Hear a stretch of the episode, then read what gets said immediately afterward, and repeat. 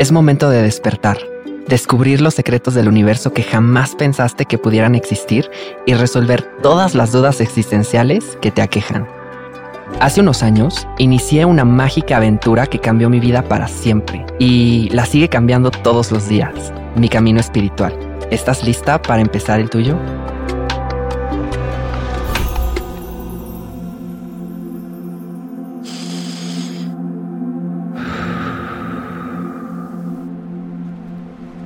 Durante una noche fría, una pareja de peregrinos vagan por las calles de Belén, pidiendo posada.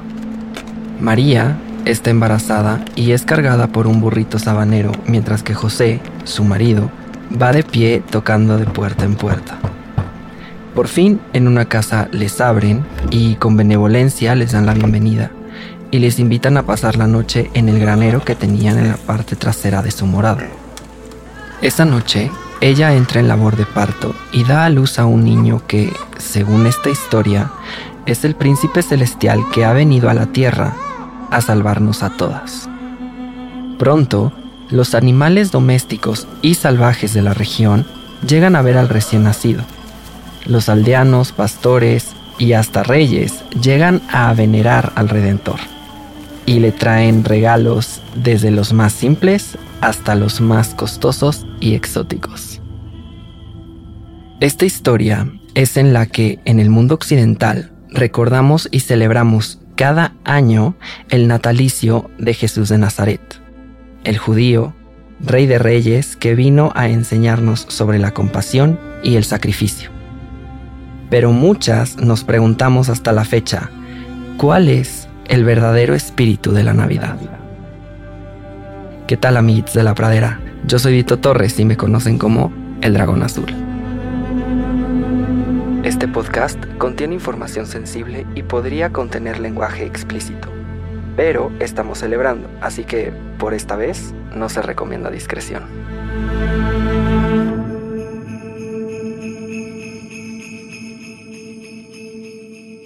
Generación tras generación hemos celebrado, como dirían en la misa católica, la venida de nuestro Señor Jesucristo. Esa es la historia que nos cuentan. Es más, hasta la actuamos en la escuela cada diciembre. Seguro te tocó ser un rey mago o la Virgen, hice comillas en el aire, o San José, o algún pastor o el mismísimo Satanás que en las tradicionales pastorelas tenía la misión de prevenir que los pastores que corren presurosos con los zapatos rotos llegaran a Belén a ver al Redentor. Honestamente, lo recuerdo y me da mucha risa. Recuerdo esos tiempos con un cariño inmenso, pero ahora quiero contarte todo lo que hay detrás, no solo de esta historia, sino del verdadero significado espiritual de la Navidad. Principalmente, hay referencias históricas derivadas del análisis de algunos fragmentos de evangelios recuperados y demás documentos que indican que Jesucristo nació realmente en el verano, en el mes de junio, la fecha exacta se desconoce, entonces, ¿por qué lo celebramos en diciembre? El origen de las festividades navideñas no es cristiano o católico, sino pagano. Pertenece a una de las tantas festividades de la cultura romana. Saturnalia era su verdadero nombre y ocurría durante el solsticio de invierno, donde veneraban a Saturno, dios romano del sol. Los romanos y quienes acostumbraban a celebrarlo se volvían locos con este acontecimiento. En ese entonces el cristianismo aún era muy joven y sus pocos allegados se quejaban de estas festividades. Solo como brevario cultural, en otras culturas también existía este dios del sol y del fuego. Los egipcios le llamaban Vulcano. En Grecia era Helios para los babilonios era Tamuz y en la cultura celta era Moloch. Aunque bueno, este último tiene una similitud un poco más dramática y oscura que el solo ser el dios del sol o del fuego. Volvamos a la Navidad. En el año 350, aproximadamente, el Papa Julio I propuso una moción para festejar la Navidad cristiana el día 25 de diciembre. Misma que fue impulsada y decretada en el 354 por el Papa Liberio.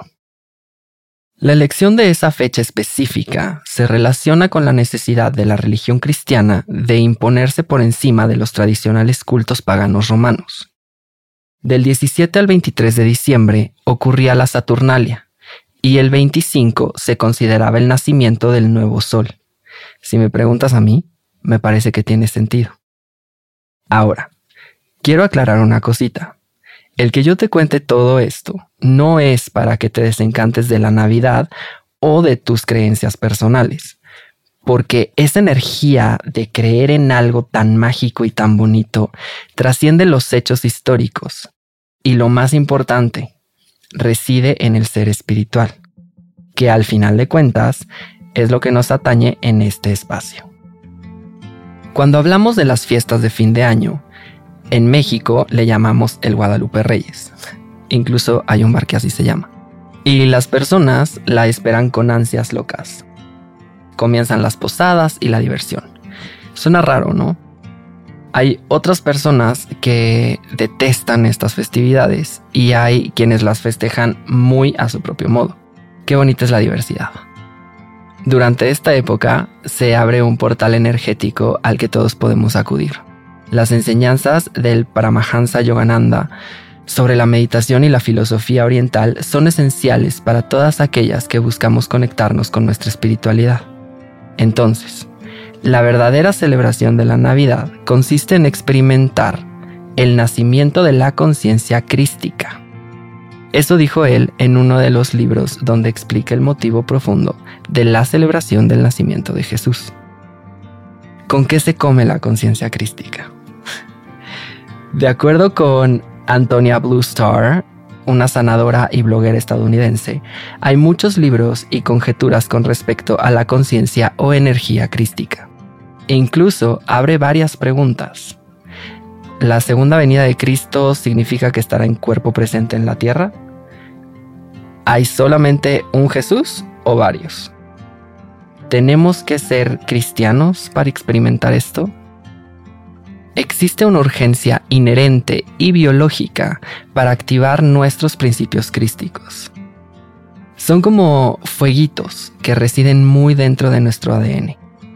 Es esa red de evolución, iluminación y un estado de conciencia plena la conciencia crística es una parte de la espiritualidad alquímica y de madurar que transforma hilos en oro. Como te he mencionado antes, las religiones antiguas y sistemas de creencias alrededor del mundo repiten constantemente esta mitología alquímica del dios Sol sacrificado. En el Nuevo Testamento de la Biblia se describe de manera metafórica cómo Jesucristo va madurando dentro de nosotras mientras este proceso divino es descrito por la experiencia de su madre, María. El niño Jesús nace en una marginación, en un establo, y eso representa el nacimiento mismo de la divinidad desde nuestras bases, nuestra naturaleza animal. Al crecer, nosotras vamos purificando evolucionando y elevando nuestra espiritualidad de la misma forma que Cristo lo hace dinámicamente. La naturaleza de esta conciencia es un estado místico, uno de revolución, y la mejor parte es que no necesita ser cristiana para activar esta energía. La historia de María, una judía como cualquier otra, es acerca de la divinidad y el nacimiento de su Jesús individual o su principio crístico interno. En otros sistemas de creencias, el principio crístico es representado con otras deidades solares. Krishna, Osiris y Quetzalcoatl son algunos ejemplos. Cuando Cristo dijo, Soy el camino, la verdad y la vida, nadie va al Padre si no es a través de mí, estaba declarando una verdad alquímica para llegar a un estado de unidad con una misma, debemos madurar espiritualmente en el nivel de conciencia crística. Es decir, básicamente es la puerta de entrada a un estado cósmico. La manifestación de esta energía en sí es un estado de conciencia que una persona puede o no revelar. Hay una historia bíblica en la que Jesús demostró su rechazo a lo profano y a su temperamento al derribar las mesas de dinero de los usureros de un templo. Bien, pues quienes llevamos una práctica espiritual tenemos diferentes niveles de ego y de desarrollo. Esto es algo de lo que nos quieren contar las escrituras sagradas del cristianismo. Esto que te digo se demuestra en el árbol de la vida, donde a veces caminamos por decisión propia un camino alterno e de igual forma manifestamos el principio crístico interno. Todo esto que te he comentado es la manifestación de que nuestro Merkaba está activo. El Merkaba es, en palabras sencillas, nuestro cuerpo espiritual, que está lleno de luz, y cuando se activa manifestamos cualidades de compasión, claridad, paz, etc. Ahora, como en todo camino espiritual o mundano, hay niveles de conciencia, mismos que podemos explorar y caminar. Está el nivel individual, que se manifiesta en nuestro Mesías interno, que reina en nuestro propio templo. Y esto es un fenómeno espiritual que ocurre más de lo que podemos pensar. Esta expansión del alma es un aspecto de nuestro yo superior y es parte de nuestro cuerpo astral. El nivel cósmico es un peldaño más alto de madurez espiritual, donde operamos. Eso suena muy raro deja lo propio en otras palabras. Lo vivimos de acuerdo con los principios anteriores, desde un lugar multidimensional. Abrir el chakra corazón, que recordemos es el cuarto, y un sistema energético logrado a través de meditación nos ayuda a tener una revelación de nuestra herencia crística. El Nuevo Testamento es un libro de transformación y alquimia a través de sus páginas, Cristo demuestra el camino espiritual que se va construyendo y que nosotras también podemos sentir y lograr. Entonces, volviendo un poco al maestro Yogananda, Navidad es la celebración de la encarnación de Cristo, quien, según el mito, vino a esta tierra a influir en los mensajes de Dios a la humanidad y muy al contrario de las interpretaciones literales que manejamos en la modernidad, eran mensajes de paz y amor. El maestro nos indica en sus escritos que cada año en Navidad hay en el aire potentes vibraciones de conciencia crística. Aquellos que se sintonicen con ella mediante su devoción y su profunda meditación recibirán en su propia conciencia estas vibraciones de la luz universal que vivía en Jesucristo. Y esta es una invitación a practicar la meditación y a conectar con nuestro ser interior elevado en algún momento del día de Navidad, para encontrar esos altos niveles de vibración y de luz. Y ya que estamos hablando de luz, podemos tocar base con la cultura judía, donde hay otro festejo peculiar llamado Hanukkah, que si bien es una celebración menor, ha obtenido más atención en el mundo occidental porque ocurre cerca de las fechas navideñas y claro, de la Saturnalia. Te cuento un poco. Hace mucho tiempo, los griegos sintieron que tenían una misión en el mundo, llenar cada rincón con la luz de su cultura. Así que fueron conquistando el mundo, forzando la luz helénica en cada civilización que encontraban.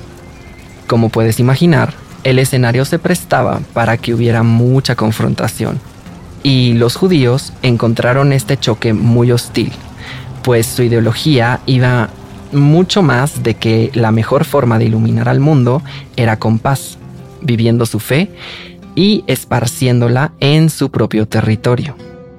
Esta cultura se vio forzada por los griegos para convertirse a su filosofía de iluminación helénica, pero se resistieron para ser libres y bendecidos. Al ganar la guerra y liberarse del yugo griego, iluminaron la menora y rededicaron sus templos a la luz del mundo. Ese es el espíritu del Hanukkah. Reencender y distribuir la luz y la esperanza al mundo es uno de los puntos claves de la época navideña. Y te tengo una noticia. Esa luz vive en tu interior. es grande, cálida y brillante. A mí personalmente me llama mucho la atención cómo en diferentes partes del mundo, incluso en épocas distintas, la energía converge con una misma intención. Y esto lo digo porque seguro te estás preguntando qué sucedía en el Oriente. Bien, pues tenemos el Body Day, que toma lugar en el octavo día del doceavo mes lunar, o sea, el 8 de diciembre y que celebra el momento en el que Buda alcanzó la iluminación y ascendió al nirvana. Hace 2500 años, Siddhartha Gautama se sentó debajo de una higuera con el propósito de encontrar la iluminación y no se levantaría hasta lograrlo, pasando por varios estímulos y emociones incómodas. A mitad de la noche se reflejó en todos los seres vivos y al amanecer entendió la causa y el efecto que todos y todo está conectado y que cada acción que tomamos crea nuestro destino.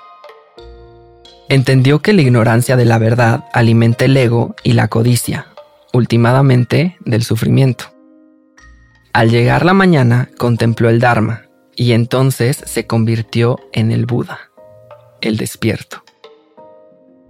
Para los budistas, este día se recuerda a Siddhartha y el poder de la meditación como vía de iluminación. Las decoraciones son coloridas y su significado es que hay varias formas de llegar a la iluminación.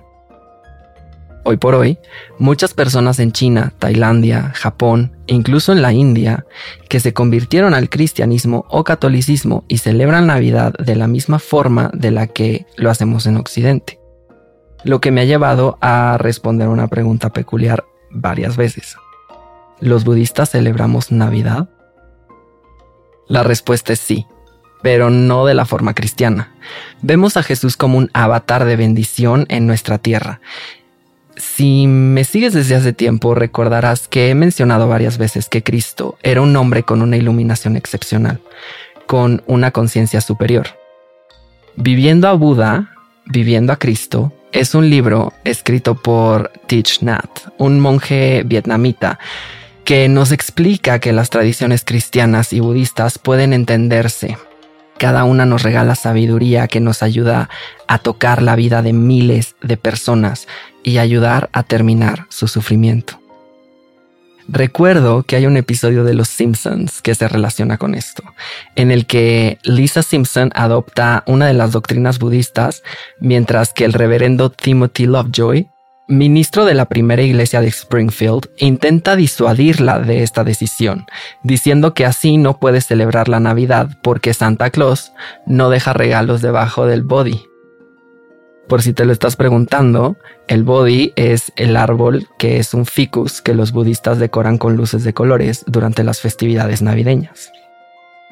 Por supuesto que lo que el reverendo le comunicó a Lisa Simpson es total y completamente incorrecto. Richard Gere, un actor muy famoso, ha mencionado algo con lo que concuerdo completamente. Los budistas creemos y respetamos cualquier religión fundamentada en amor, compasión y amabilidad hacia otras personas. ¿Puedes darte cuenta de todo lo que implican estas festividades? Si me preguntas a mí, yo no suelo emocionarme con la época navideña, que ha sido un tanto profanada con toda su mercadotecnia que incentiva el consumismo masivo y compulsivo de las personas. Su significado de encontrar nuestra luz interior como lo proponen las tres festividades de las que te cuento, se ha ido disipando con los años. Y honestamente se me hace hermoso que varias culturas convergen en el mensaje de amor, paz y compasión para las demás personas, pero también para con uno mismo. Concluyo que las fiestas decembrinas nos regalan una oportunidad de explorar a fondo nuestra espiritualidad, de aprender de nuestra energía y nutrir nuestro ser, independientemente de las creencias que profesemos. Cuando hay amor, no hay límites ni divisiones. Eso es algo que nos enseña Buda, pero también nos lo enseña Jesucristo. Así que mi invitación para ti es que despiertes tu conciencia crística a través de la meditación, del mensaje de amor, paz y compasión que estos guías nos han dejado en su paso por este plano terrenal. Y así podrás lograr estar un paso más cerca del nirvana, del amor propio y de todo el potencial puro que tienes para ofrecer cada día.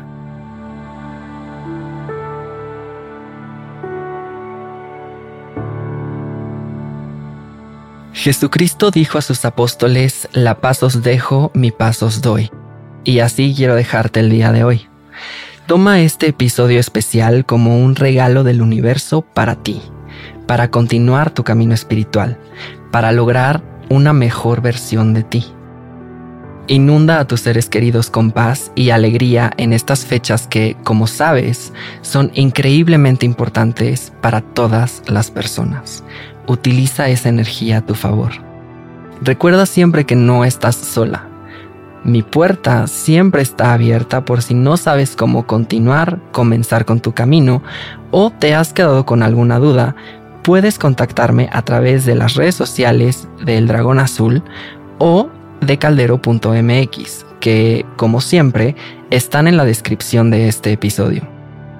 Este podcast es grabado y producido en los estudios de Nodalab en la Ciudad de México. Te invito a explorar en las notas del episodio para encontrar más información sobre la familia de podcasters que estamos formando y toda la magia que tenemos para ofrecer. Te deseo la mejor época navideña de tu vida, que la magia y paz del mundo te inunden a ti y a todas las personas que amas. Te veo pronto en el estreno de la segunda temporada. Namaste.